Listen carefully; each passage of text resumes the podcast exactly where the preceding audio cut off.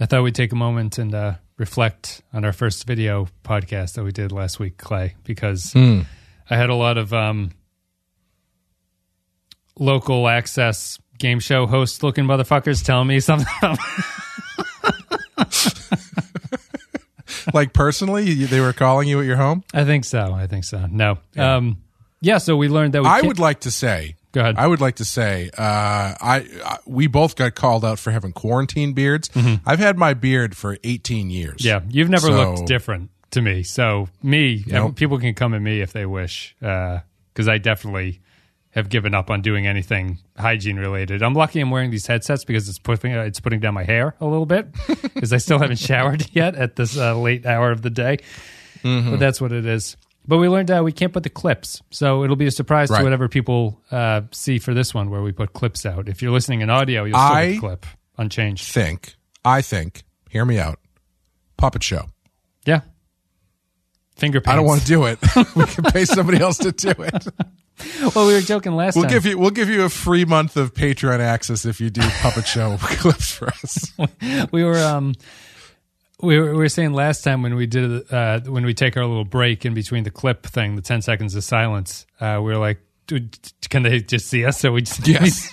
Just sit there quietly. and i think that i think that we should just sit there quietly as the uh, the clip plays over us and so we'll, we'll come up with maybe we'll come up with with little bits or something that we can do but anyway let's get back into this it's called dear doctor it is the latest episode of Star Trek Enterprise, which is what we're going to be talking about right now. So I'm going to take a break. We're going to play a clip. If you're on YouTube, maybe you'll see something, maybe you won't. If you're on audio, nothing will change. And then we're going to get into Dear Doctor. Even if I could find one, I'm not sure it would be ethical. Ethical. Hmm. We'd be interfering with an evolutionary process that has been going on for thousands of years. Every time you treat an illness, you're interfering. That's what doctors do. You're forgetting about the mink. What about the mink? I've been studying their genome as well, and I've seen evidence of increasing intelligence. Motor skills, linguistic abilities, unlike the Valakians, they appear to be in the process of an evolutionary awakening. It may take millennia. But the mink have the potential to become the dominant species on this planet. All right, everybody. So, Dear Doctor is the 13th episode of the first season. It aired on January 23rd, 2002. Written by Maria Jacquemeton and Andre Jacquemeton. Directed by James L. Contner. That's a new name, un- unknown. Unknown. Uh, I like in- I like how you nailed Jacquemeton, but you punted on Condor. I believe I've seen the Jacquemetons before, but this guy, Contner, I don't think I recognize his name. In universe date is unknown, but it's 2151. In this episode, in the name of non interference, Enterprise withholds a cure from a culture that has been stricken by a planet wide plague. And here we are. We got our first Phlox centric episode, Clay, where he falls in love. Hmm. He withholds cures from people. He has incredibly sexually tense confrontations with Archer, who's wearing a tight T-shirt in the uh, the bar. it's got everything that any kind of Star Trek fan would want. What do you? What If do you do could- think? If you could give it to them, would you would you give it to them? I would. What if they were? What if they were really begging for it? Would you give that to them? Uh, this one, well, we, we also we've reached the episode that uh, we've been hearing about since the last time it came up. People have been saying, "Oh, just wait till you get to that episode." Blah blah blah. Oh, blah, really? you know. Dear Doctor is one which of those? course, yeah. Which of course, I'm talking about the return of Crewman Cutler, which Oh. everybody was looking forward to. I'm glad you remembered her name. Who- Yeah, I, well, yeah, I, I well, I looked her up because I actually forgot it was the same woman from the cave episode. yes, Strange New and Worlds. so I was I was depressed all over again when I found out she, she died at 36. Yeah. Yep. Yep. Very she has sad. she has one more episode, I think, after this, where she comes back. Um, yeah, she she's a returning returning character. Something you think that the show would probably do more with because of how limited the cast, the the crew is on the ship. especially especially since they've already behind the scenes gone like, well, uh, uh, we got nothing from Mayweather for the rest of this show, so we got to pad this out with something. Somebody already wrote the Space Boomer Freight episode. Damn it, I'm. Dear Doctor, um, I like Dear Doctor. I think that I think that Dear Doctor is Oh well, is is well made, and I think what I think its biggest accomplishment is that it doesn't give you an episode that, to me, clearly shows why they're screwing up the Prime Directive in terms of the series. If that makes sense. So I think that they confound the issue here enough where. I don't think there's an easy answer, really. I think that people can have preferences for what they think the right answer is, but I think that they did mm-hmm. as good a job as they could making this a morally confusing issue that they're all trying to sort through.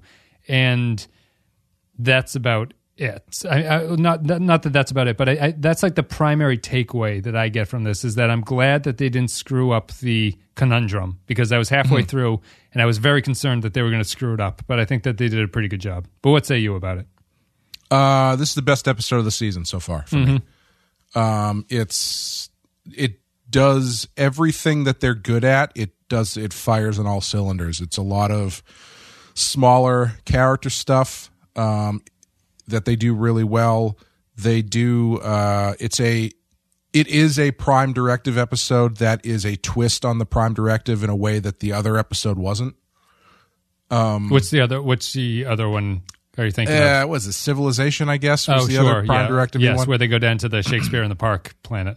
Yeah, yeah. Like uh, they they do a nice even before they get into the specifics. Excuse me, the specifics of the argument. They have a nice little twist on the Prime Directive thing where they actually run into a pre-warp species in space.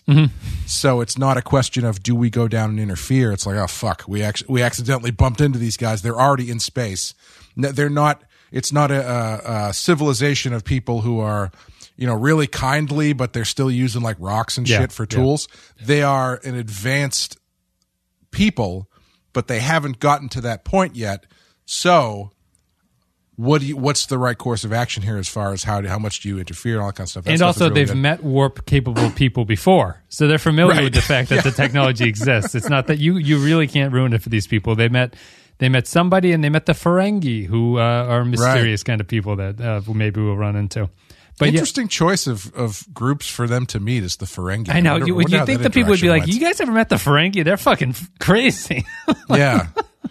Yeah, they told us they had a cure and they made us give them a lot of money and it turned out to just be used pinball machine parts. I think that I think maybe you could say the episode is kind of clunky in that how it confuses things. Maybe it's not clunky, but they go out of their way to make sure that this is not as clean cut as you can possibly get. Like they they like we've Sure. met a warp species before. We know this can happen. You're not ruining anything by telling us that warp is something that's capable of happening.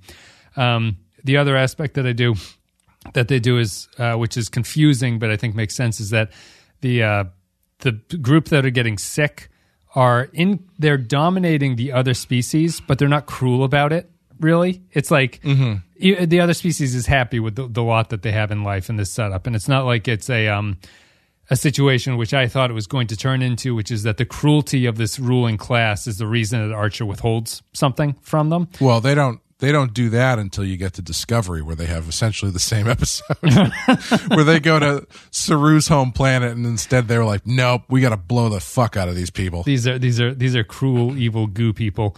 I i think that i just really like it and i but i i think that i i think ultimately i kind of disagree with Phlox uh, Phlox's take by the end of it, which I, I don't think is a problem for the episode. But the I'll tell you the original ep- the original ending that the network made them change was that Phlox lies to Archer and does not tell him that he's found a cure for it. Okay, So the thing there is that it's more about Phlox pulling his own initiative and creating a scenario where he stops the cure from spreading out, and Archer is never in a situation where he has to make a serious decision about what's going on. And the network wanted everyone, including the captain, to be on the same page as as to what mm-hmm. was going on. I don't. They all the production members thought it was very disappointing the way that it got changed. I don't know. I think I think putting Archer in that situation makes a little bit of sense to me. oh, 100 percent. Yeah. yeah. I I don't know why. I mean,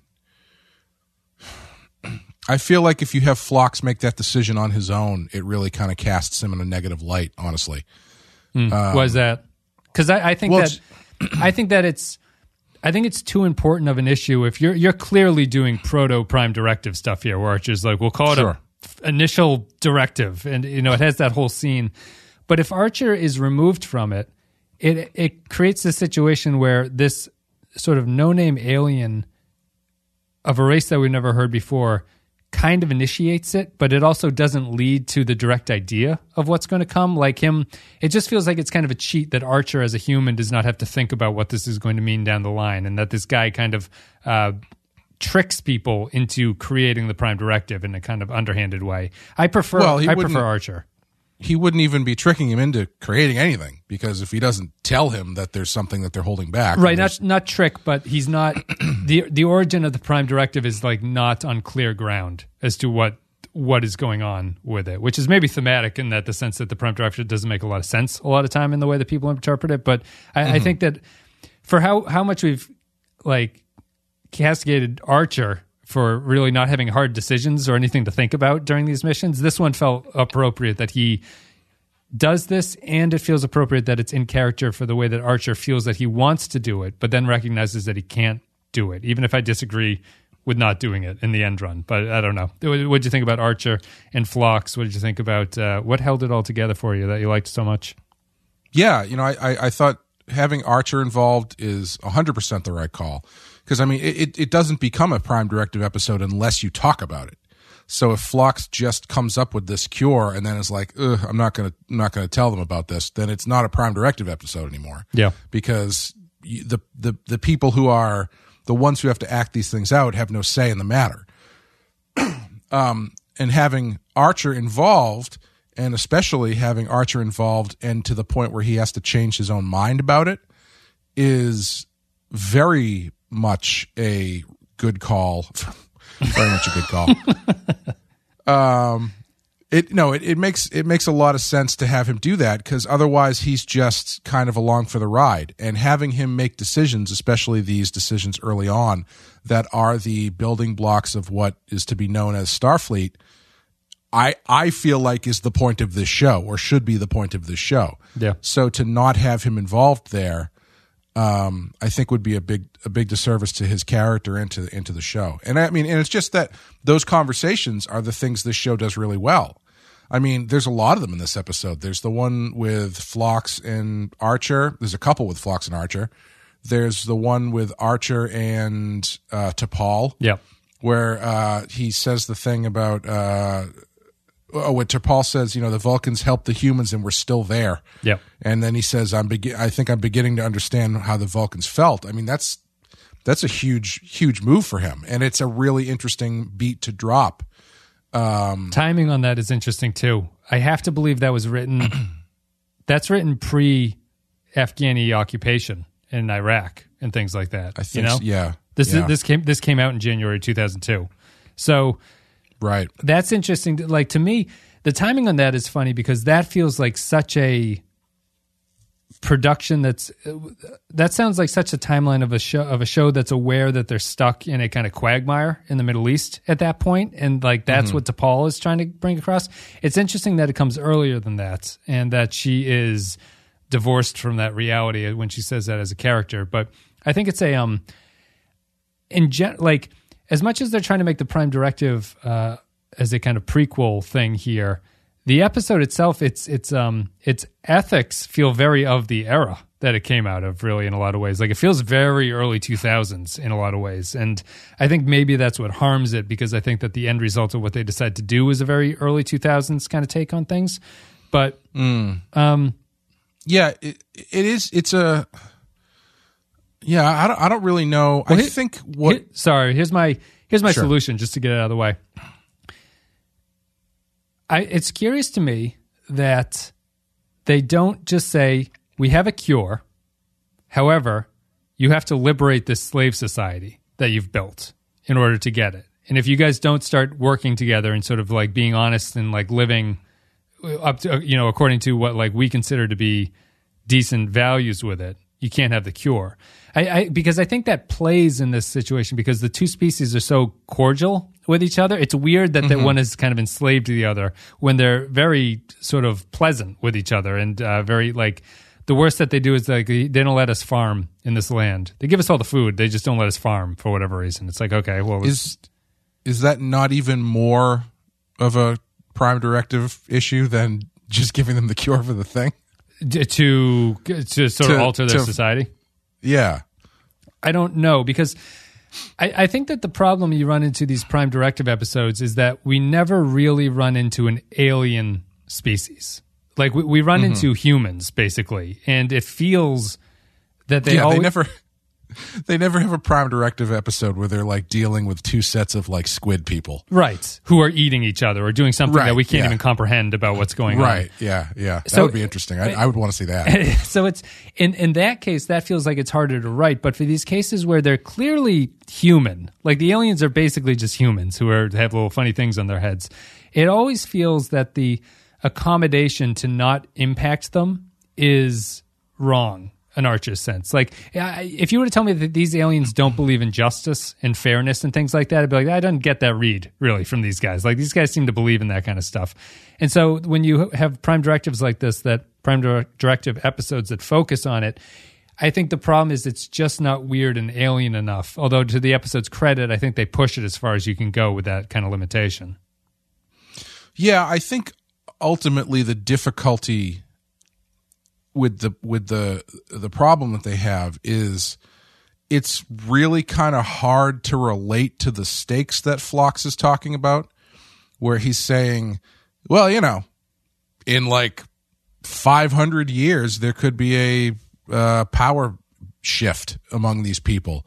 And it's like, uh, okay, um, I, maybe, or maybe like a hurricane comes through and wipes everybody out. You know, it's Yeah. it's it's a weird looking using something that um abstract almost yeah that abstract that that abstract of an event with that ab- abstract amount of time yeah uh, is is tough when it, when you come down to do we have the capability to save these people right now? Because Archer Archer makes an argument that I'm I'm kind of surprised they didn't lean into a little bit more, where he's like, well, every time we we cure a disease, aren't we changing the course of nature? yeah what do what do And doctors do but change the course of nature yeah Right.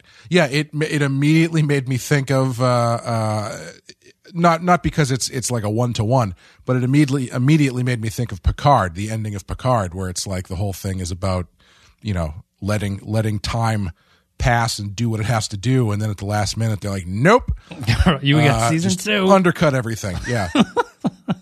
um, but also, but also make sure you do eventually die. Which it's Right. that it's. ugh, I'm never going to get over that. The galaxy brain thinking that that gets you that that gets you to die by natural causes. But then put into a robot so you're alive again. But we don't want to fuck with nature too much, so the robot has a a natural life built span, into yeah, it. natural lifespan anyway. Yeah, you. I mean, like talk about playing God. Can you play God more than that? Than It's- building a, a finite amount of life into a robot? It's the most anti Prime Directive Prime Directive Oh my God. Anyway, that they've ever sorry. had. but Different you, show. You brought up a good point about um, the the the other thing that besides the sort of relationship that you have when it, when it's too human of a species and you have a hard time divorcing yourself from what you think that their kind of ethical structure would be, the um Mm-hmm.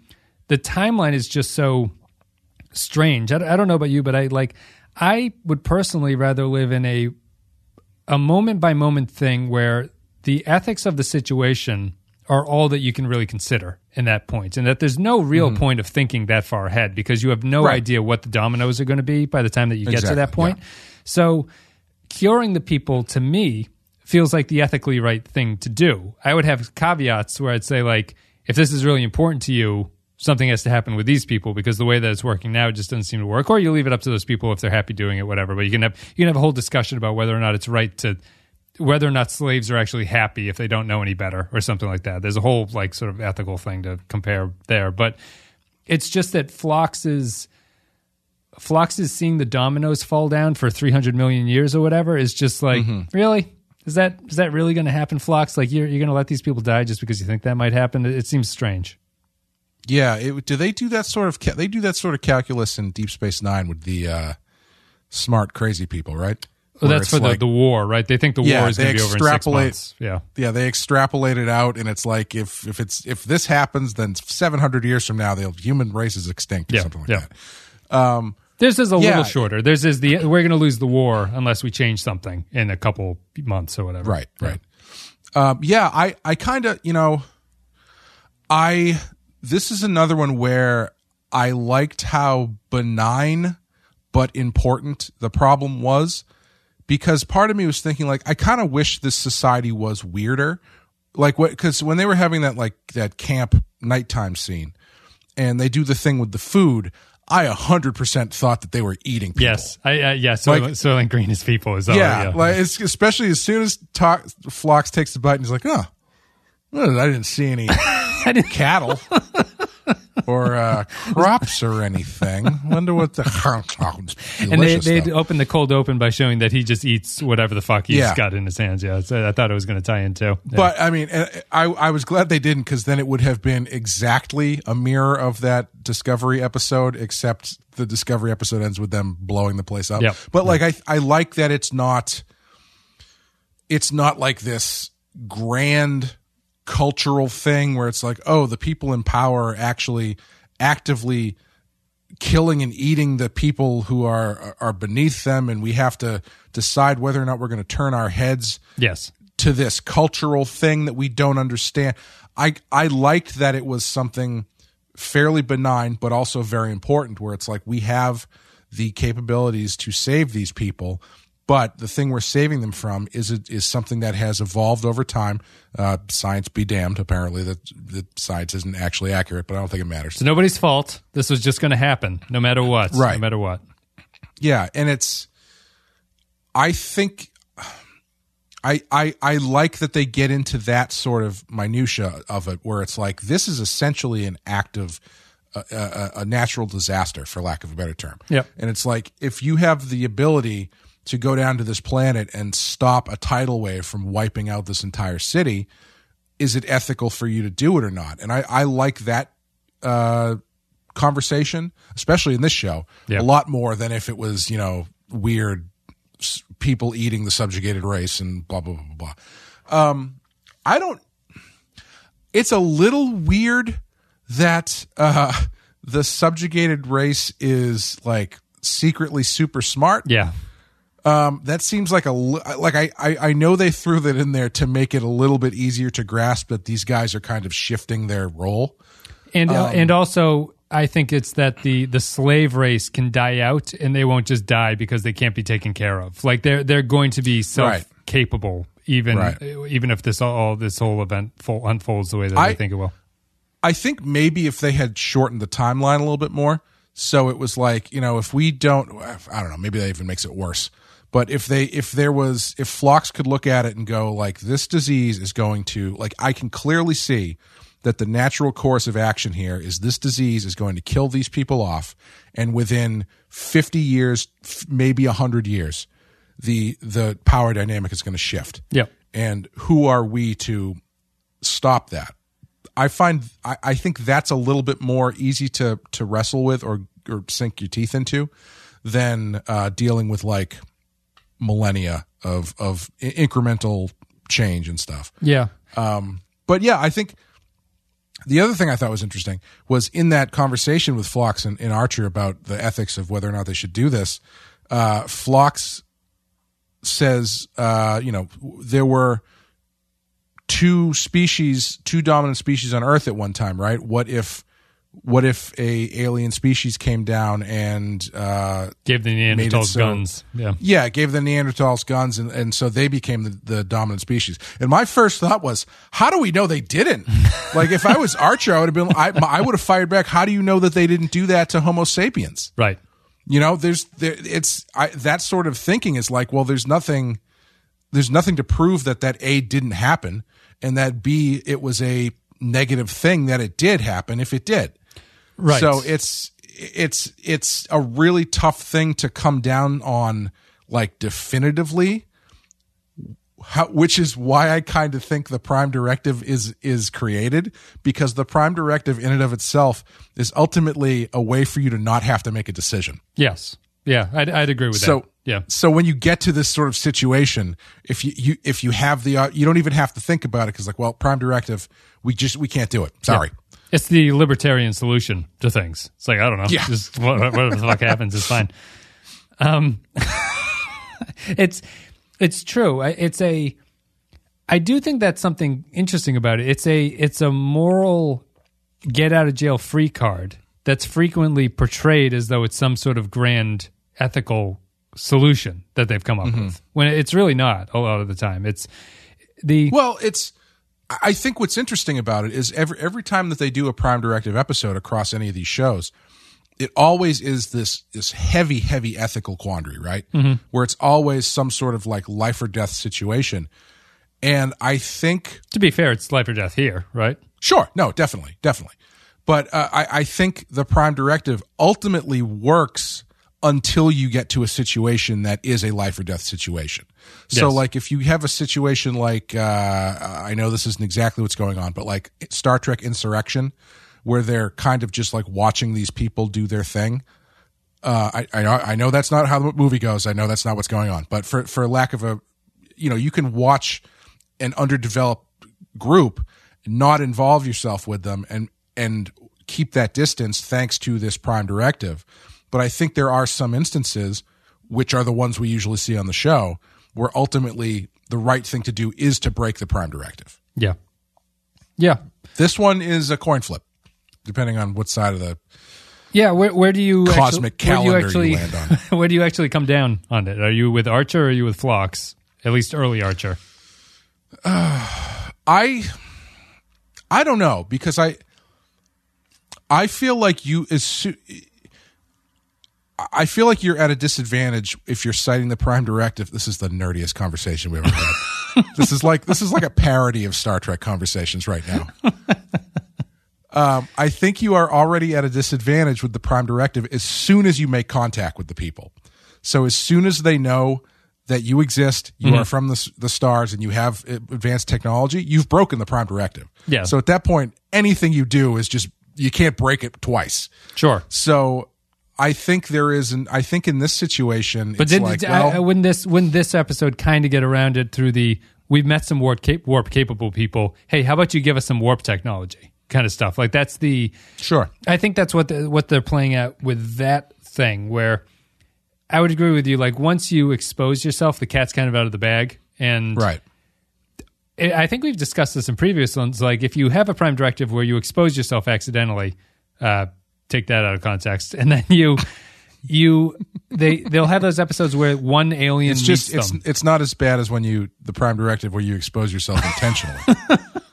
They'll have the episodes where one alien meets them and they either like mind wipe or they never show anything else. It's just the one person knows by the end of it, and they sort of or fl- they or they take that they just abduct that person from their planet and Right. abduct them into Starfleet. move them somewhere else. I- Yeah. If you, it almost feels like you're more impacting a society if you don't stick around and explain yourself and you just kind of take off, leaving them with this like taste of what's going on out there. Like if in um, is it Into Darkness, the one where they the Enterprise is out of the out of the ocean Yes. in the opening? Yes. that Yeah. feels worse to me than any kind of like, hey, yeah, we actually exist. Like, nice to meet you. This is what we're about. If you just let them see you and then you fly off, because I think even into darkness is like they start worshiping the drawing of the ship as some kind of like god Yeah. creature. Uh, Yeah. That seems worse to me than what they do here, which is to sort of explain how we're going to screw you over by the end of this, the whole thing, and you're all going to be dead. Yeah, and I, you know, it's it is an interesting question to have, and I'm I'm I'm a little bit surprised they didn't push harder from the Archer angle about this, where it's like, you know, what if Archer has good points. I like Archer's he does. in this. Yeah. yeah, what if uh, an alien race came to Earth and said, uh, "We can cure everybody's cancer"? Yeah. w- what wouldn't you want them to do that you know is is not is not taking the cure for cancer uh Worth somehow saving better our culture. Yeah. yeah you know like are we are we going to be better off if we if everybody dies from cancer i don't probably not i hope not uh, but i so which is why they end up working this like caste system thing in Yes. and i because it would be cruel probably otherwise, right? Like that's the Right. that's the and that's the confounding thing about the episode. Like in some ways, I think the episode is overwritten because they had to try to jam the thing in there to make it as complicated and less clean cut as they could. Which is Mm-hmm. which is not to say that it's unrealistic, but I see the strings of the writers there going like, yeah, we have to make this a caste system. Like they they have to have some kind of thing going on here. Um, but yeah, like yeah, getting it back to there is just I don't know. Like I, I, I go ahead. sorry, I was going to say I think I think the Jean-Luc Picard answer to this question is that he shows that he gives them the cure, but he also makes some that like you were saying there, there's some sort of Compromise. condition Yeah. co- or compromise that is made where it's like these people that you're that are you're subjugating are a lot more smart a lot smarter than you think they are there needs to be some sort of cultural change but then you get into T'Pol's argument though where it's like if you're going to do that you got to stick around to make sure they do it yes, that's the You know, downside. so- yeah. So it does like I think I, I, it does that mean that then doing nothing is the right way to do it or is it just the easiest thing to do Yeah. and I think that's what the real what the real problem is. I, I think that, and I know that this is proto Prime Directive, so it's it's it's kind of illuminating for Archer. But the gung ho ness that Archer goes into these alien situations with is good writing in the sense that he doesn't learn, he hasn't yet learned what the catastrophic outcomes of doing this are. Right. Like you, Right. the the Prime Directive as a a fail, like it's better safe than sorry. Just don't talk to them at all. Is like what the Prime Directive eventually turns into. But Archer introducing himself and sort of Which is how I handle people I went to high school with. If I like see them, I just don't Just even engage. look the other way. I have a prime. I have a prime directive from with people I who I live in my hometown.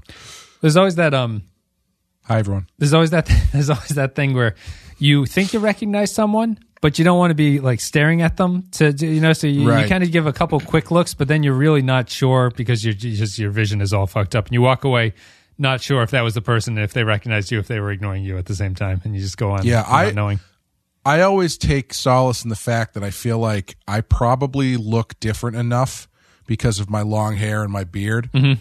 that I could notice them and change course before they like clock me.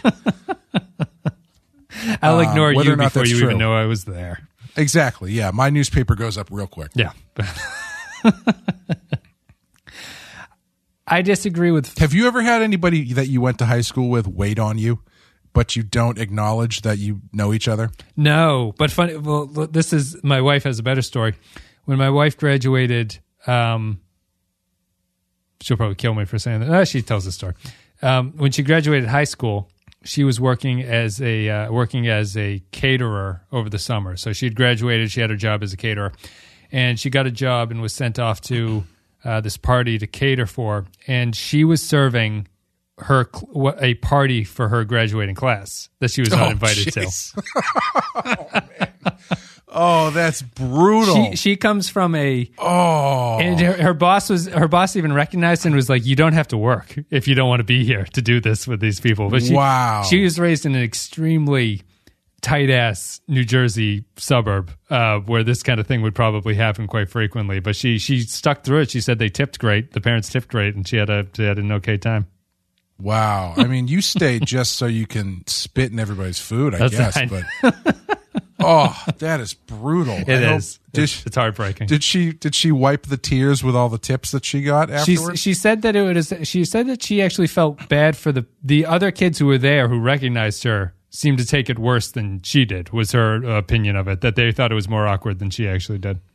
That's uh, reminds me of an episode of Cheers where uh, um, this uh, Woody's father-in-law, this rich guy, is having a party, uh, like a classical music party, and uh, he comes to the bar and, and strikes up a conversation with Rebecca, and finds out, oh, Rebecca is well versed in classical music, so he invites her to the party, and so she's thinking, oh, great, I'm going to have this really rich boyfriend, so she gets all decked out and everything, and when she gets there, it turns out that he wanted her to cater the party. Yeah.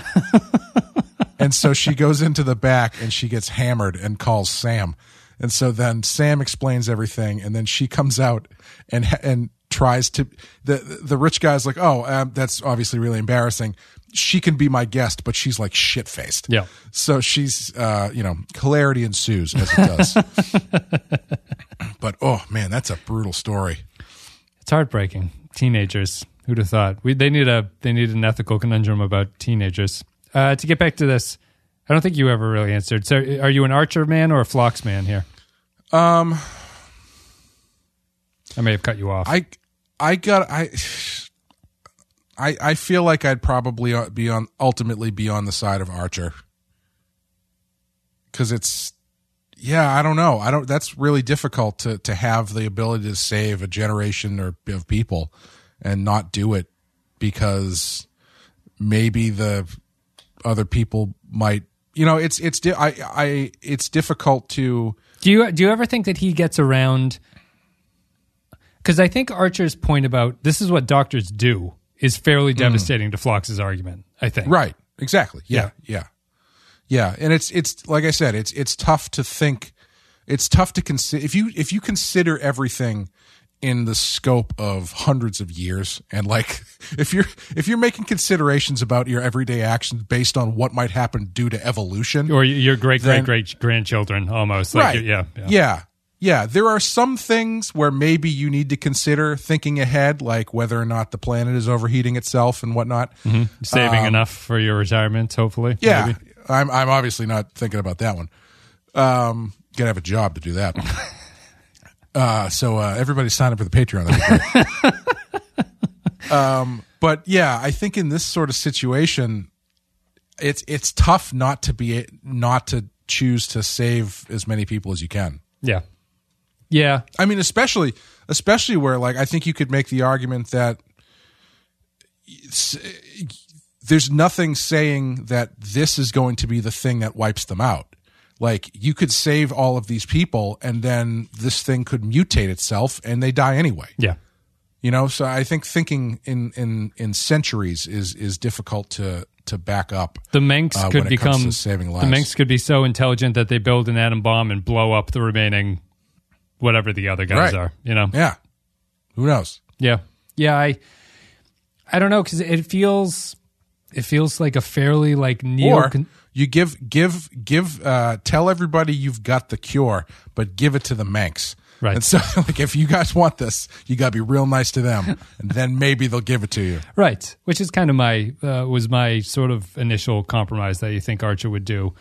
The Yeah. again, the episode gets around that by they're not really that mean to them, which is a tough thing. I think like it's a it's an episode that's like this is slavery, but it's not that bad. Like they're they're pretty nice to them. Like this, it's not Yeah. really they they have a lot of freedom. They can go where they want. They just can't grow corn here in this strip of land.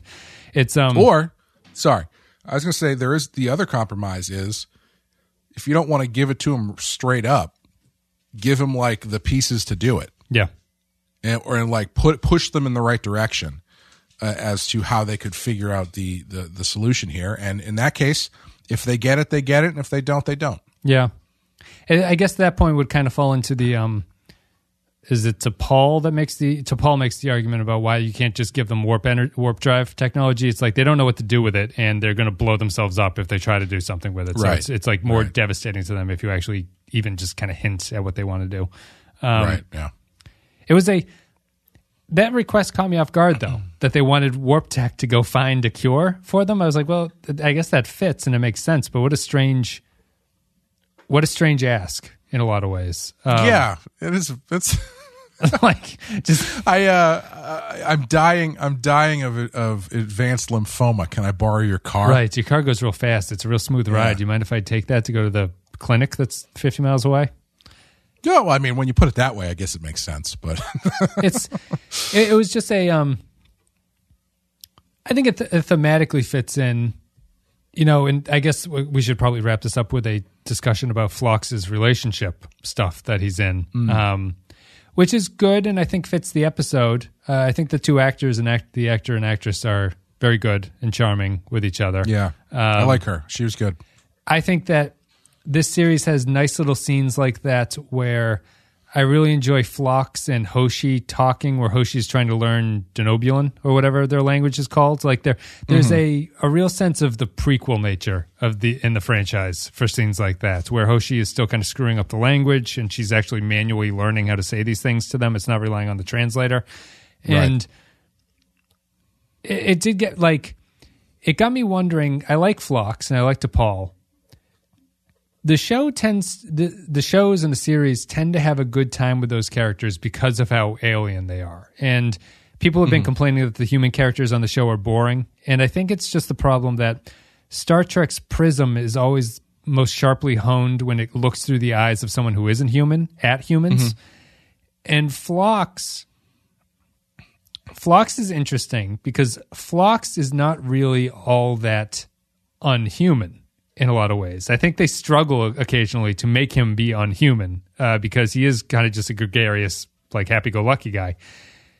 What do you think? Do you think they succeeded here in making Phlox seem alien or different enough that this makes sense? Yeah, I I think they make him um they do a good job to reinforce the idea that he just likes to immerse himself in different cultures. Yeah, it's a good character trait for like- him. It's interesting. Yeah, Yeah, yeah, it's it's sort of like it's it's kind of like the data thing, but it's a li- it's more um fun. yeah. He even likes pets. He keeps all those uh, pets in his room. Yeah, Yeah. Uh, and so it's it's not just teach me how to be human. It's actually like no, I've been I just want to see everything. Right. see how everything works. Which is and you know so you get these cool great scenes where like they're watching the movie, which I guess Enterprise Netflix has all the best 200 year old movies to watch. it's the same Um, thing with the classical music. They just haven't updated their uh, you know Netflix queue to something that's come out in the past hundred years. Yeah, I wish they, you know, if it's a Paramount show, I wish that they had like just had them watching Friday the Thirteenth I Part know. Seven or something. know. You know, something something really weird and, and esoteric you could grab or uh, collective.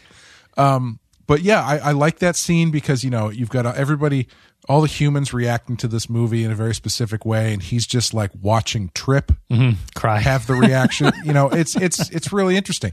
And I I was surprised they did an episode like this so early in the show because usually I feel like they do these slice of life. Let's follow one character episodes like in season five. yeah. When it's like, yeah, we got nothing else to do. Let's do a data episode. This or- is very much or like a Data's Odo episode in season Yeah, four. Very much. TNG. Yeah. yeah. Less um, dancing, unfortunately. Yes, less dancing, more narration over the over the top narration, I guess. Which uh, I don't really have anything to say about that. I, well, the Phlox and T'Pol have a scene here together, mm-hmm. which I think highlights the differences between the two of them quite nicely. And Phlox actually has voiceover at the end of it that says that he doesn't really like the way T'Pol is because he could never be that way, which is good. Where do you stand on T'Pol at this point? I I think T'Pol is just off of being a good character. She's just off. There's slightly there's Yeah. something slightly askew with her. No, I I, I still like T'Pol. You know, yeah. Um, I think You don't think she's overly cruel in some situations? yeah. I don't know. I mean, why not? I wouldn't You know? mind it. I think that I think that all it does is it highlights how good Nimoy was at it. And we've talked about this Right. before, but there, I think there's a well, way to, to, be fair, to be fair, I don't think every Vulcan has to be the same. no. But you know, like uh, it's uh, it's unfair to compare every Vulcan to Nimoy playing Spock Mm-hmm. because he's very specific thing he's doing. Um, so I don't mind a Vulcan who's a little bit more cold uh, to the situation that she's in. yeah. Um, but I'm sorry, I cut you off. I think that my thing T'Pol, I think it's the performance. I think T'Pol comes across as intentionally being cutting with her comments. When I think that the script is not written that way. It's not written that she's like intentionally trying to hurt Phlox. She's just saying like, well, in my you know in my calculation, I don't think it's extremely likely that an interspecies relationship would work or something. Like there's a mm-hmm. there's a very like smooth way to say it, and the the harshness of it comes from the fact that Phlox wants her to tell him that it's going to be okay, but she doesn't want to do that, or she's incapable of doing it. I think that. I think that Blalock just plays T'Pol a little bit too cold sometimes in like an intentionally mean way. I honestly don't mind it because I think everybody else is fairly bland. Okay. as far as uh, the humans go. Like Phlox is very interesting. Everybody else is just sort of like normal humans. Yeah. So I, I do I think the choices she's making to play her a little bit colder and a little more cutting do make her stand out from everybody else. Yeah. We'll see how she develops. Um, I do like her. She has a she's she's got a great physicality as an actress for the Vulcans, though. She moves she moves almost like Saru in a lot of ways. Like it's kind of a gliding Sure. thing, um, which I don't know if that's just because that thing she's wearing is so tight she can't. I know it's yeah her her ass is just having trouble. Unbelievable. but even she when she sits, she kind of sits in like a meditative pose when she's in the captain's chair, and I think she's she's. I I don't think I've ever heard anyone talk about it, but she's underrated in the physicality of this performance. I think she does a good job in it. Um, she looks alien in how she moves around. Um, that's it. Do you have anything else you want to say about Dear Doctor before we go to final thoughts? Uh, yeah, I didn't realize eggplant was a fruit. I didn't fact check that, so I guess I'll. I I'll- assume it's because there's seeds on the inside. Is that? but aren't the- all the- vegetables technically fruit? Right? Is that the case? Isn't that there's I- something like that?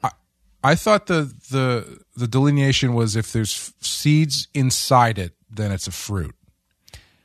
And what vegetables don't have seeds inside? Oh, that's them? true. I guess zucchini. That yeah. Maybe celery. Yes, cel- yeah, celery's the worst. Celery's a, is the only true vegetable because it sucks. uh, yeah, I don't know. I, I don't know. Uh, I, I was just u- working on the same principle as why tomatoes are fruits, Right. but I honestly don't know the specifics.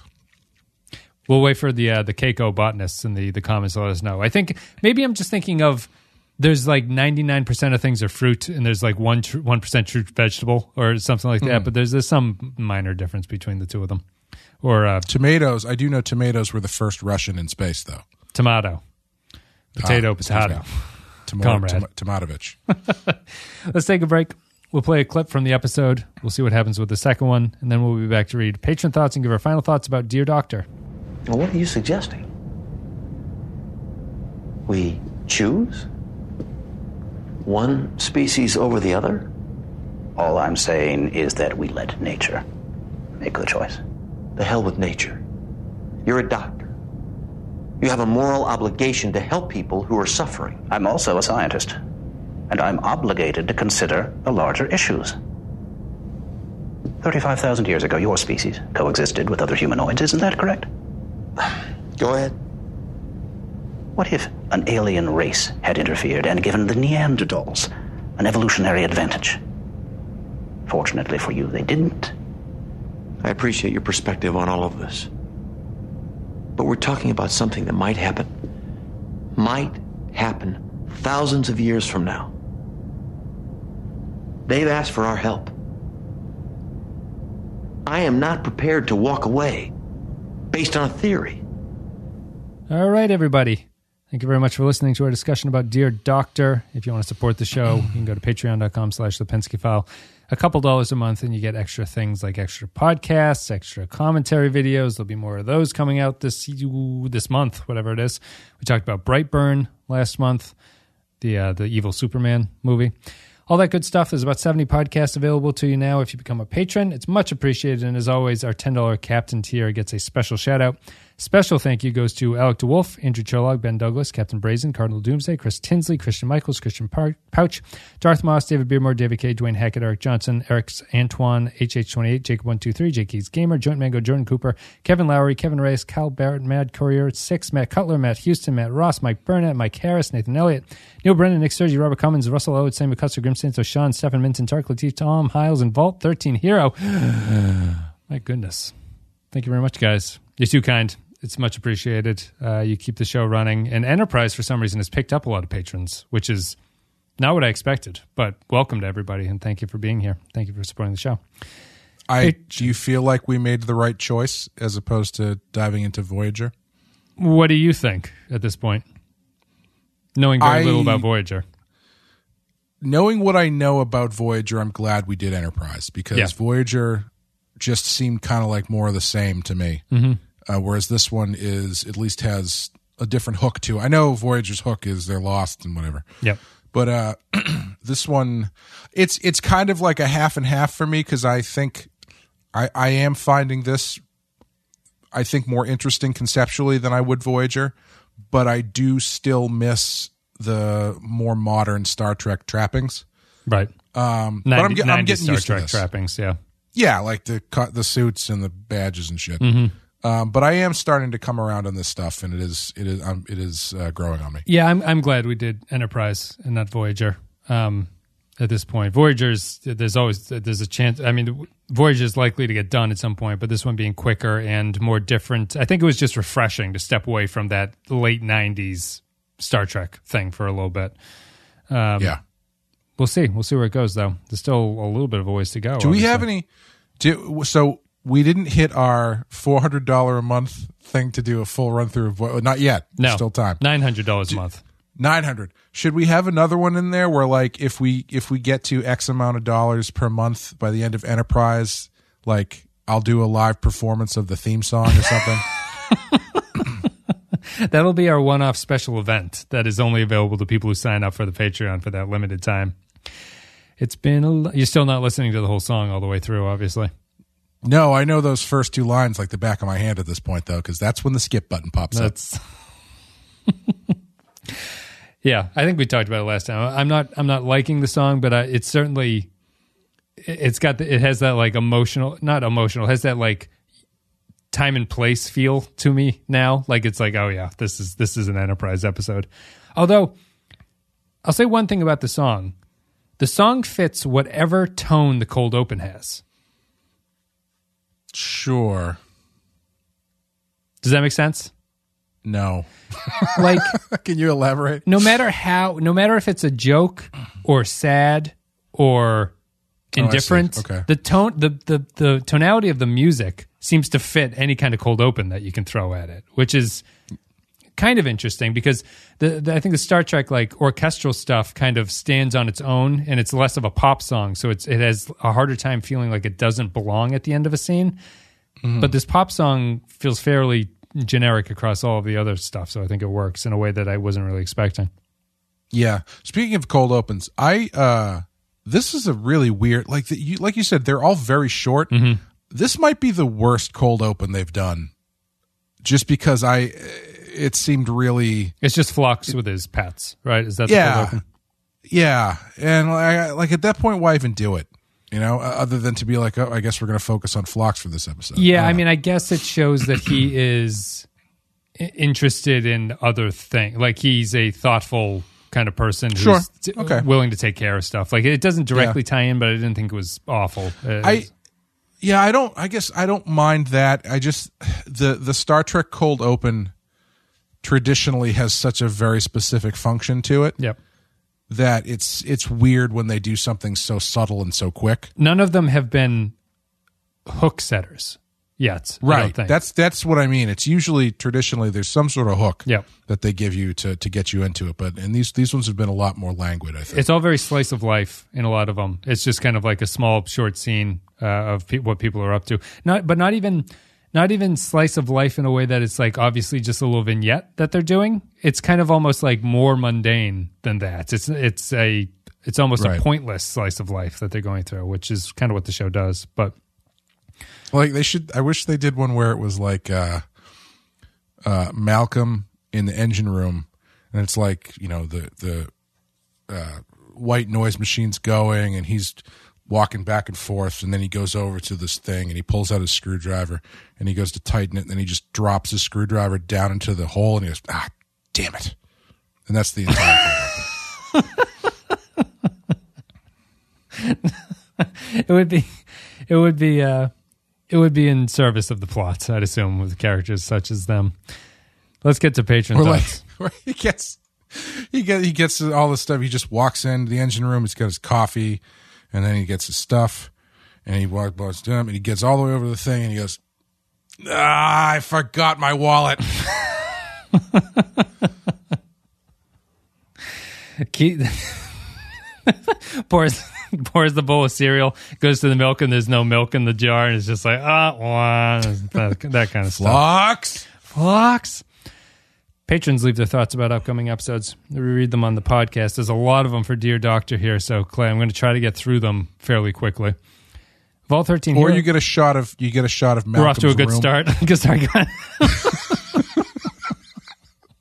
Sorry, I'm just fucking with you now. You get you get to Malcolm's room and you get a shot. and His his fridge is just full of cake. Proceed. Vault 13 Hero says he came. Uh, Vault 13 Hero came early. He he obviously wanted to talk Dear Doctor from the very start of the uh, comments being available. Dear Doctor, first off, I love Phlox, and this is a great showcase for an alien perspective of a moral dilemma. Tough decisions for both Phlox and Archer, and I like how the Menk were handled, as you could make arguments either way as to whether or not they were treated fairly. If this was early TNG, it would have been played too corny or involved the space Irish, but Enterprise does a fantastic job keeping the tone right. Overall, a great season one episode, although it lays on the prime directive foreshadowing a little too heavy at one point that would make some eyes roll.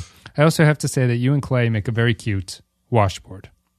Oh, thank you very much. I uh that that's really funny because if it was the space Irish, I can imagine Ar- Phlox telling Archer, and then Archer just goes, "Don't give the cure to these fucking people. just get them off my ship." That should be the uh, the finale with Riker and Troi coming back in time to stop this from saving the space Irish. Matt Ross says, At first, this is a nice, sweet story with an interesting look at ourselves, including the mixed messages from Cutler. However, with the aliens and their disease, I'm really confused by presenting Phlox's cure as a problem or an unwarranted interference. So they give some pain medication on the basis that other less advanced race will develop genetically and the superiors can find the cure on their own. I'm not sure that this was the right decision, especially because there was a way that both races could survive. And while I'm not thrilled with the decision, it's an interesting and difficult dilemma when they don't fly away happy. It gives we the viewers a look at an idea of a prime directive and a difficult and and difficulty in trying decisions that would have been and the difficulty in trying decisions that would have been made when meeting new races.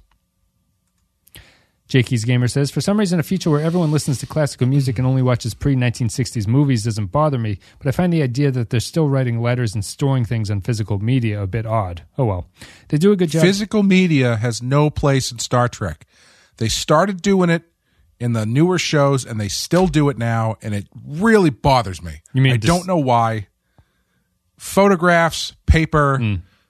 all that stuff, it just doesn't feel like it fits. And then, you know, Uh, all of this you eventually get to Picard where what's her name has a, a dorm room full of pictures that Yeah. she took with her Polaroid camera. Yeah. Which are dated accurately. She can Yeah. tell how, how old they are instead of just printing them out. Yeah, it is weird. Is it just because, you know, in T and G and stuff, when they used to handle those little pads, that was like mm-hmm. futuristic, but now we all have Right. iPads and we'd be like, well, looks like he's carrying an iPad around. I don't, I don't know what the difference is. They just, they like that stuff for some reason. I think it's just a- analog stuff just feels doesn't feel futuristic. Yeah. you know. So when you got people pulling out hard copy photos, it's like, uh, all right. And I, I mean, there is a little bit of of, of uh, hindsight where we now live in the 21st century, and We know. photos are photos are very common. Mm-hmm. Hard hard copy photos are very much not common anymore. yes. Yeah. So I there, I think that is part of it, but it, it is all. It just feels it just feels weird. Mm-hmm. You know, I don't know. Like if I if if I were to see Captain Kirk on the on the Enterprise writing on a piece of paper, it would feel weird to me. Although, they, when they used to have him, they always had those scenes where the yeoman would come over and give him something to sign, and she would give him a pen, right. Yeah, and he would write Yeah, something. He gives like a clipboard. Yeah, yeah, but you point. imagine it's just a stylus, and he's not writing on an actual piece of Yeah. paper. I mean, that stuff is just always so funny to think about. Like when you in Wrath of Khan, where they go into his room and it's decked out with like antiques from the 18th century and shit. And it's like, I guess that stuff just has no monetary value, so it's really easy to get. Yeah. I don't know. We're living in the peak time. Apparently, in the 21st century, it never gets better than the 1960s to the 1990s. That's just the That's what I've time. heard. Yeah. Yeah. J. Keys says they do a good job here presenting different points of view throughout the various dilemmas, and it's nice to see Archer develop as a character and learn from the experience. I love the scene between him and T'Pol in his ready room discussing whether or not they share warp technology. That kind of stuff is where Trek shines. There's a little too much going on overall, and I think it could have been more focused, but it's a good episode that shows us and the crew why the Prime Directive will become important in the future. Archer's on the nose comment notwithstanding. Stephen Minton says, This is a quiet episode that I enjoy very much. So many good scenes. Structuring the narrative around a letter is not new to Trek, but works great in this episode and helps that Billingsley is probably the best actor of the bunch. Phlox's perspective as a self assured outsider really allows us to examine our humanistic impulses when faced with the suffering of others. I'm not sure that I agree with Phlox's position or Captain Archer's ultimate decision. Is the fear of playing God justified, or is it a lazy excuse to sit back and do nothing? Uh, there's the point, Clay. Is there not a middle ground between the two extremes? When you examine it closely, I think that the philosophical position will one day be called the prime directive it's, is itself a deeply flawed concept. But here is an honest attempt at looking at the ethical implications of interfering with other cultures from multiple perspectives, and I appreciate that. Five vials of a cure that I will withhold from you for very good reasons out of five.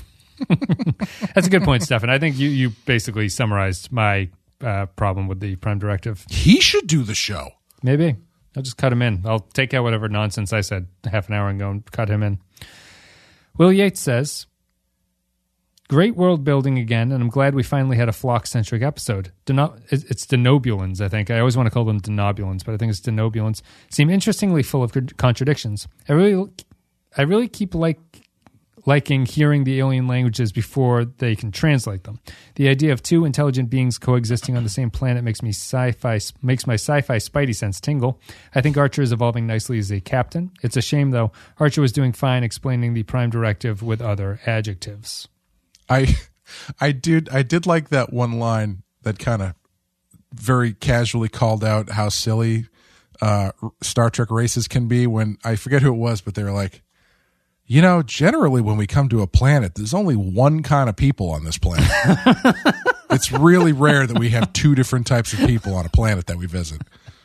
One kind of yeah, it is um yeah, they, I think they say humanoid or something. Yeah, but it, it is a very it was a very um meta commentary, I think, which I, I think the show actually I don't know if it's just because it, it came later in the uh, the franchise run where stuff like them saying that now feels like it's the writers making a comment on the situation, mm-hmm. but it definitely does every time that they mention something. That it feels like um, just that other scene with the. I know you didn't like the Archer pineapple thing or the Malcolm pineapple, but when Archer just like turns to the camera and he's like, "What do we know exactly about Malcolm? Let's figure that out."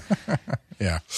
Darth Mosk says, I must be in the minority in liking this episode based on all the online hate it gets. Well, you seem incorrect so far, according to the patron, so you're in good company. Maybe I seem heartless, especially considering we're in the middle of a pandemic ourselves, but the story goes to great lengths to tell us it's built into their DNA. This is like some other CRISPR RNA hacking that's needed to save them. I'm sure there's an obligation to help those in need, but I appreciate Archer's dilemma in moving closer to what will become the prime directive. Continuing to love T'Pol dropping knowledge on my boy Archer, reminding him that getting deeply involved in this planet could wind up being like the Vulcans on Earth. So he kind of mentioned something that I think is interesting. I think Phlox has a stronger argument if whatever the cure is involves changing them fundamentally on like a genetic level. So it's not just because they don't really get into what the cure actually is. It's like, oh, it's a genetic disease, blah, blah, blah, blah. So, like, if he got into this idea where it's like, in order to stop this disease, we would need to change their, you know, genome or something. You know what I mean? Like, literally change their their genetic makeup. Yeah. I think he's got a stronger argument there because then you're not just curing a disease. It's not like it's not like just like curing cancer. It's like like Gattaca, where you're it becomes like eugenics essentially. Yeah, I, and I think that is a stronger argument. I, I uh, there's probably a Star Trek episode that feels like this, but I feel in that situation you'd have something like the Menk are the race on the planet, right? So they're kind of like the mm-hmm. lower tier class or whatever. And their evolution that's I don't know if this works, but the the the, the tragedy of that setup would be that the cure stops them from their evolution of becoming more intelligent. You know what I mean? Like, to, in order to sure. save them from this disease, it has to stop this progress for them, and it kind of reverts them back to their original thing. And That's then kinda, is that. Sorry, go ahead. Well, that that feels like a, a tragedy episode to me. We're, we're always harping on Enterprise episodes wanting to be tragedies, but it feels like they're kind of begging for some of that. Is that I was going to say? Is that not similar to what they did on Discovery with the the Kelpiens and uh, the thingies where it's the little tendrils fall fell off, and they they become less interesting characters? I honestly, I honestly remember. So I thought it was just Saru whose things fell off. Was it not that? No, it's it's a it's a it's a it's a genetic. Oh, it's a genetic it's change. Like That's right. Yeah, they never make it to that point because they get eaten by the giant you know squish monsters. Mm. So once they get, then they think the thing that they're doing is they end up killing. Is that what? Did they kill themselves or something? there's something where it's like they never get to that point. No, I, it's it's something like that where they never get to that point because of some they they're told that the thing that is happening is some sort of degenerative thing. Yes. but it's actually them like evolving to their next form or whatever. Yes, no, I I, re- I remember that now. Yeah, that, that's why they didn't want to explore the um, their god creature place or whatever. But that's actually them evolving into the nearest thing. Point extra G says, "Dear Doctor borrows from Data's Day, giving us a look at the ex- episode from a specific character's eyes, once again with a letter to a colleague. And just like Data's Day, they find a way to give Phlox a very different perspective, but also make that perspective understandable and relatable. Phlox has been one of the more interesting characters, and it looks like episodes focusing on him should do well." I liked his scenes with Cutler, and it's sad that real life tragedy reared its ugly head and intervened with them. As for the A plot, it's a Prime Directive episode without the Prime Directive. It unfortunately borrows from the poor of the TNG staple in this case. It's still a good episode, though. I am really upset, uh, disappointed that. Well, I- guess upset is the right word to use. That uh, the the actress who played Cutler died. Yeah. because I really, I really liked her in this episode. She had more character her, more character to her in this episode than I think most of them other cast have had up to this point. Yeah. Like I, you know, I she was just really engaging, and it's it's it's a shame. Yeah. It, it, it is. Um, It's a shame for me, is what I'm saying. no, I know it's it's um it's surprising. She is good, and you think this? Yeah, you think like DS9 did such a good job with the character building. You think this the smallness of the ship on Enterprise would lend itself to an extended cast. You would think because there would Yeah. be. It's a show where it's justified to have the same ensign walking around all the time, like mm-hmm. you know being the chef or something, because you never see anybody else new. Eric McGowan says, Dear Doctor, the first truly great episode of Enterprise for me, probably my favorite of season one. It reinvigorated my hopes for the show after a string of bad episodes. I like almost the rest of the episodes of the season from this point onward, so Dear Doctor is a pretty clear dividing line for the good and bad parts of season one for me. Five out of five for Dear Doctor. Interesting. Neil Brennan says, Dear Doctor, if someone issued a sort of, oh, I don't know, directive asking me to choose a, let's say, prime candidate for my favorite episode so far, this might be the one. All except for Archer's speech. But seriously, how much are you guys missing DS9 right now? Because I know that I am. It's an interesting question. Do you want to answer it? Yes. Yeah, I I don't know. I I I don't know. I mean, I'm. I, I, I, excuse me. I feel DS9 is funny because I, I do feel we finished DS9. So it's Yeah. not like I feel like it was cut short or anything like that. Like it's like I, I Yeah. got through it and I did it. I do. The farther away we move from DS9, the more I realize that that was the best Trek show for characters out of all of them. Sure. Th- Yeah. It was just the best cast and the best group Yeah. of characters, I think. And Enterprise's biggest weakness to me at this point is the cast in a lot of ways, like or the not the cast, the characters that they've assembled here. Um, two out of the six of them have personalities, and then the four humans are just kind of like whatever people. Yeah. Uh-huh. But that's the only thing. That's what I really miss from DS9. But I, I finished DS9, so I don't miss it. But I do find myself thinking about DS9 quite a bit more than the other Trek series that we've done. Yeah, I, I don't know if I would say I miss it because I I, I never I, I I didn't like live in Deep Space Nine the way a lot of people do. Like it, it was not a show that I watched a lot. I, I'm watching a lot of this for the first time, Yeah. so I am you know I, I I enjoyed it. I thought it was great, but I am interested to to see what's next. Yeah. So it, it's I don't feel. I mean, talk to me in five episodes if it gets really bad, but I would have expected Um, this comment from Neil last episode after a couple of stinkers, but I think the Dear Sure. Doctor was not an episode where it's like, I wonder what the DS9 crew are up to. yeah, I mean, if anything, this is the episode that makes me go, "Oh, all right, Yeah. These guys, maybe that's these guys got it." yeah, yeah. Eric Santuan says, honestly, I think I preferred this episode when it was called Data's Day, but that's okay. Star Trek always does this. It repeats itself in an attempt to provide familiar comfort food to the fans, and we love them for it. So here we have the Enterprise version, and the resident walking eccentricity of this particular crew cheerfully musing about his wonderful life on board the ship as if he were narrating a PBS documentary for children. Billingsley's a good actor, and Phlox is a likable character, so it's okay. At this point in the series, there are exactly two characters who we remotely wor- who are remotely worth a shit, and he's one of them. How a show written by humans made the actual humans on the show so boring is beyond me, but there it is. I find the moral implications of the episode compelling, and I like that they don't necessarily take the easy way out. I think the compromise at the end is satisfying and logical. Though I could have done without Archer actively saying, it would be great if we had a uh, prime directive or something, because that's just silly. I, you know, when I when I made that comment a handful episodes ago, and I basically said exactly what he says here. Um, I wasn't expecting them to be so on the nose. He he he almost goes like, "I wish we had some sort of prime directive." you know, like it's it, he he basically doesn't take it to camera. Yeah. when he when he says it. Yeah. Yeah, uh, it's it's fine, but it, I was expecting something maybe a little less on the nose, but Yeah, I. It's funny because it's I, it's like two in a row where it's like if we maybe had some phasers on this ship, we could really get things done. yeah, it's it, it, it's a weird lack of subtlety because you can have that exact scene and just don't have him mention anything about Prime or Directive or any of the immediate entries that show up in the thesaurus when you look up either of those words, and you're totally fine and you get what he's talking about. Yeah, yeah. Kyle Barrett says, despite the terrible Prime Directive wink wink moments and Archer's half measure of supplying them with medicine at the end, uh, Archer's half measure of supplying them with medicines at the end, I love this episode. My favorite of the season and one of the best of the entire series. The only missed opportunity is not having Phlox reply to Archer's Can you find a cure with Find it, Captain? I found it 35 minutes ago, a reference to Watchmen dying to be made, but a 5 out of 5 nonetheless. A reference to what? A reference to Watchmen dying to be made? Is that a, Oh, I didn't see Watchmen, so I can't get the reference.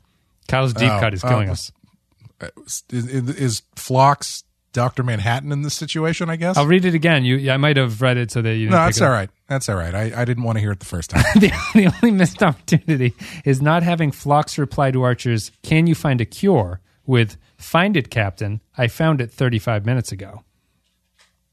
I don't get the I don't get the reference. I yeah. I, Should we embarrass Uh, if- Kyle one if- more time by going over to? if he had said that, I wish Archer had been like, Phlox, don't be such an asshole. no, I'm sorry, I didn't watch uh, the Watchmen, so I can't get it.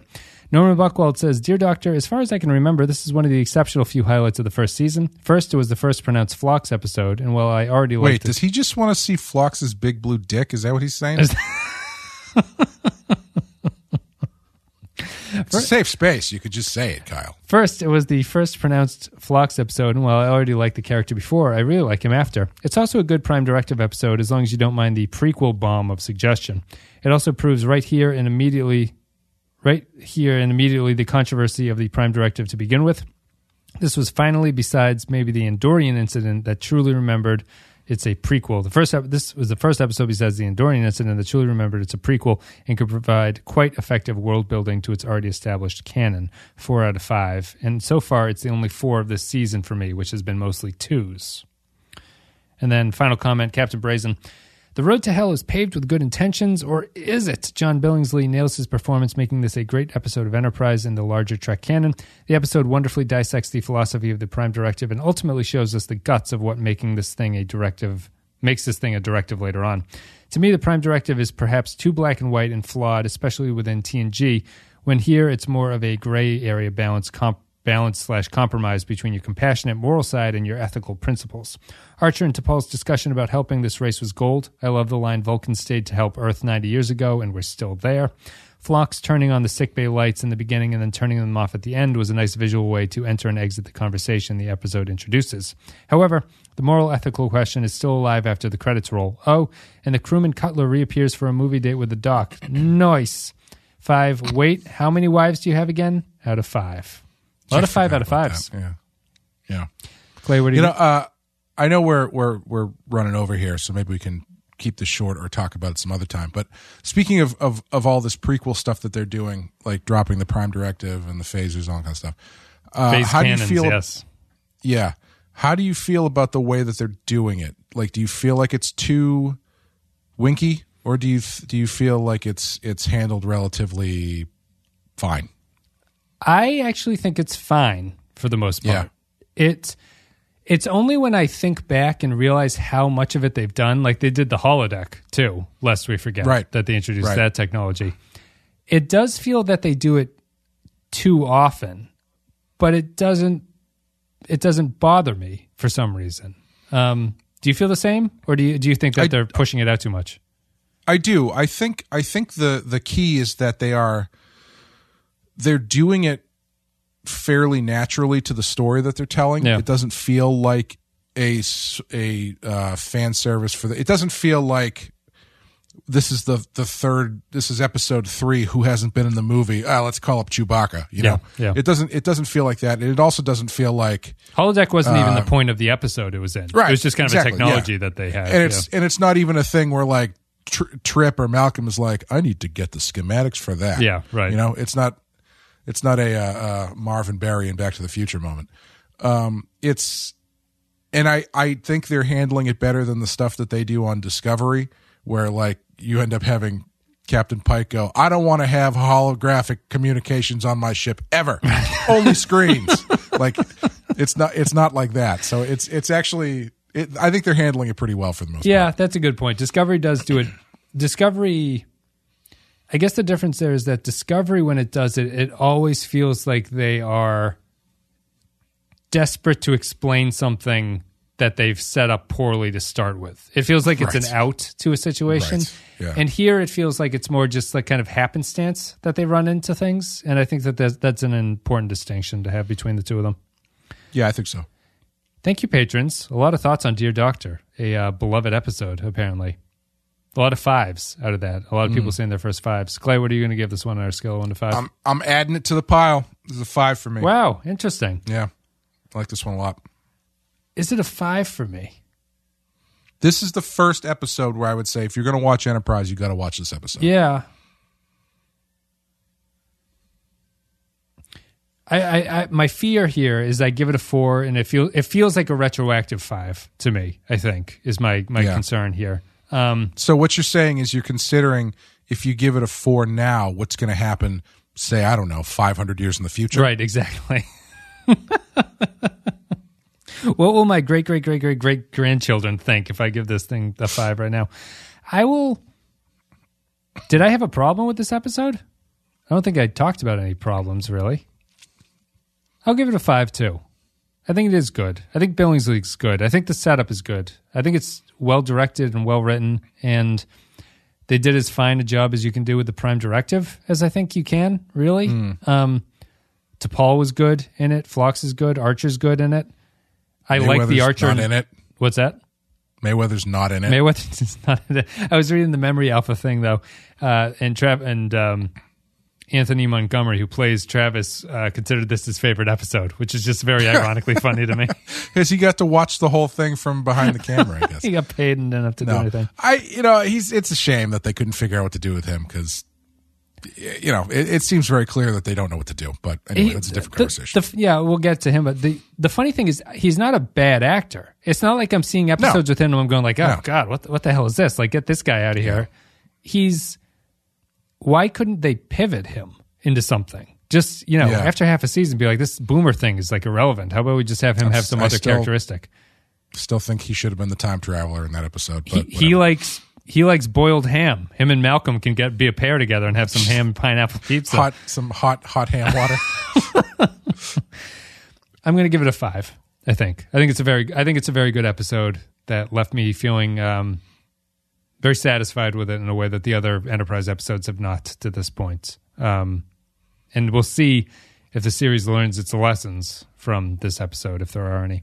You know, I just on a lark was uh, uh, clicking back on some of our early Discovery reviews, and I was kind of jumping through them, and I was trying to figure out where it went so bad for us with that show because the first episode starts out with at least me saying I loved it. Vulcan, you're And- talking about season one of Discovery. Yeah, yeah, and then I jumped to like the second to or the the season half season mark, and I kind of jumped through that episode, and we were kind of like, yeah, it was actually pretty good. Mm-hmm. Um, so I don't know. We have I know Eric's on the Discord who just did his uh, season one review, where he seemed fairly Yeah. positive on it. I know that it turned. I think I remember think it- the. he's gone through it. Everyone's gone through it. I remember the Lorca reveal in the Mirror Universe being a, a standout mo- moment where I was like, "What the fuck? Like, what? What is Right. this? Like, this is this Yeah. is terrible." So, I think once they went to the mirror universe is where I, at least in my hazy memory, remember being like, this is not this is not doing it Yeah. at this point. I think I think that's the point where we realized that they were not in control of their ship. Yeah, I think. Yeah. Uh, that's it. Fives for both of us. Thank you, patrons, for listening to the show. Thank you for supporting the show, patrons, and everyone else. Thank you for listening very much. If you want to support the show, patreon.com slash the Pensky file. Otherwise, all the social media links are down below. There's a uh, Pensky file, the penskyfile.com slash links. You can go there, all the social medias. And I think that's pretty much it. Clay, do you have anything you want to say? Uh, we got a new Rotten Horror Picture Show coming next week. We're doing um, the other half of our Ti West retrospect. I don't know. Um, we're doing House of the Devil. Oh, nice. Did that just randomly happen, or is that a? Oh, it's a Uh, No, wild. I put my th- yeah, I put my thumb on the scale on that one because we had done the Innkeepers as a wild card, and then I was uh, I was interested enough that I wanted to watch them back to back Mm-hmm. just to kind of be able to talk about both of them. Yep. So uh, uh, I, I I called an audible on that one. I have Didn't to, I have to watch I, I Innkeepers because I'm with Kyle in that final shot. I I haven't seen it in motion. I will I will grant you that. Sure. But like that that thing with the red arrow pointing at it, it's like what what what is? Oh, it's super. It's super subtle. Like if you, yeah, it, it's uh, intentionally so, I believe. Mm-hmm. But uh, but yeah, I uh, uh, House of the Devil is an interesting movie that I don't think quite holds up. It's weird. I think. Now, th- thanks for joining us to the Addendum. second half of our show where we talk about. it's our longest episode uh, on a single episode. I think interestingly. Yeah, I mean, let's just keep going. Hmm. I got nothing to do. Um, I think the Innkeepers gets better on second watch. I think uh, House of the Devil gets worse on second watch. Oh, okay. So I think it's that kind of thing. But Yeah, I haven't seen either. I'll have to check them out. Um, and uh, I think Batman's going to be coming back. Badass is going to come back the following week. I think. oh, interesting. Good. Uh, we've got a, we've got enough banked that we're going to start. Um, uh, we're going to alternate with Rotten Horror Picture Show and Badass. So it's going to be every other week with each one of them. So it'll be Rotten one week and then Badass the next week. Badass has gone and, through the uh, most uh, schedule changes of any of the shows so far. Yeah, yeah. Well, you know, Every other week is a Figure- good pace for some of the for things. I think so. Yeah. I think so, especially something like that. Um, but yeah, so uh, we'll we'll keep things. We're going to keep things staggered, and I've got enough in the in the in the bank that I think we can start putting them out and, and not feel too rushed about it. Yeah, you guys can look forward to that. I still have to back uh, Sean's Indiegogo. You've reminded me I need to do that, so I'll do that. Um, Mm-hmm. Everyone else can do that as well. Go to Indiegogo and search up Sean's uh, new book that he's got, It's called the the plot holes. Plot Holes. And that's about it. I think we're done. Thank you guys very much. Dear Doctor, I don't think we have anything else to say. Let me click and see what the next episode is. It is, this is a tradition on the show, Shadows of P'Jem. Do you remember P'Jem? No. Do you listen to the show? I don't remember that shit. What the hell is P'Jem? P'Jem is the uh, temple that the Andorian incident took place on, the Vulcan monastery. No, I you, you gun to my head. I never would have been able to tell you. They're going back. They're going. I think that's what it is, if I'm remembering it. They got to fill their growlers up. They got to go in and yeah. someone, someone made a good. I don't know if I might have read it. The patron comment on uh, the pineapple thing. They should have. Someone should have just gone to the uh, Vulcan Spy Center and asked them what Malcolm's favorite food was because apparently they've got their fingers all over everything. Yeah, good point. Guys, thank you very much for listening. We will see you next time.